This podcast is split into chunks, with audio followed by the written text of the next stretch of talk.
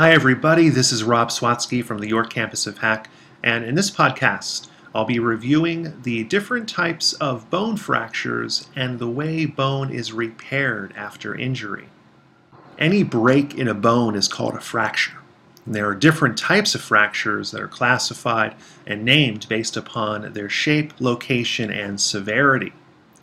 Some common types of fractures include green stick, impacted, open, comminuted, Pott's, Colles, and stress fractures.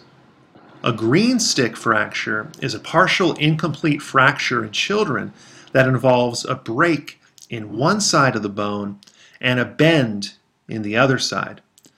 This fracture is named after the way a young twig breaks on a plant. The bones of children are still developing and are not fully ossified, so the extra protein their bones contain make them a bit more bendable compared to adult bone. An impacted fracture is where one end of a broken bone is forcefully pushed into the interior of the other. An open or compound fracture is when the ends of the broken bone pierce through the skin and are exposed. A closed or simple fracture, in contrast, does not break through the skin. A comminuted fracture is where the bone is heavily damaged at the location of a high energy impact, with lots of splintering and broken or crushed bone fragments in the area. A Pott's fracture is a specific break at the distal end of the fibula near the ankle, with significant injury to the distal tibia where it articulates with the foot here at the talus. A Colles fracture is a break at the distal end of the radius near the wrist.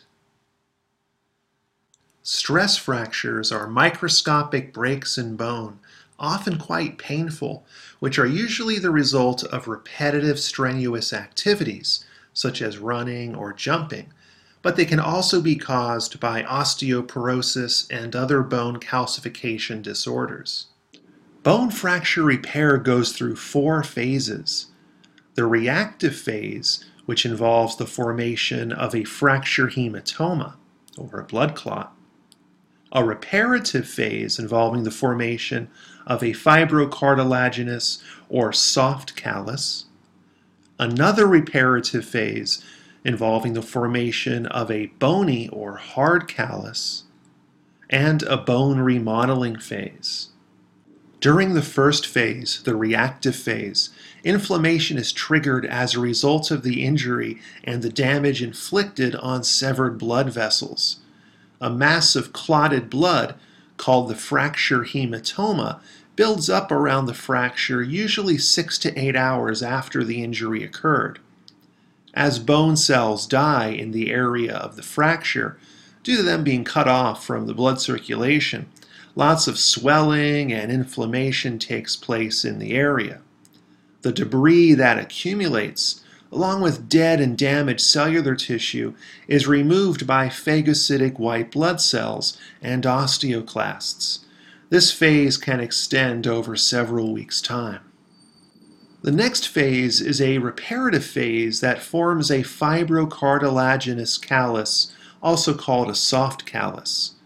As blood vessels begin to regrow and move into the fracture hematoma, fibroblasts from the periosteum start secreting collagen fibers in the damaged area.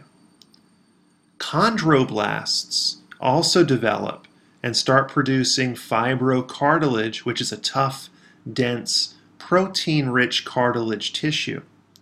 Over a three week period, the fibrocartilaginous callus forms, which binds together the ends of the broken bone. Following the formation of the soft callus, another reparative phase occurs. This phase involves osteoblasts from nearby healthy bone tissue that start making spongy bone trabeculae in the area of the soft callus. The trabeculae connect the healthy and damaged ends and fragments of bone tissue.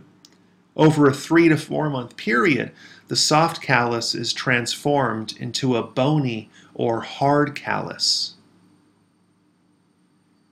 During the final phase of bone remodeling, the osteoclasts resorb remaining bone fragments, while osteoblasts build up the compact bone matrix from the spongy bone around the fracture. The original shape of the bones is restored as closely as possible to their original appearance.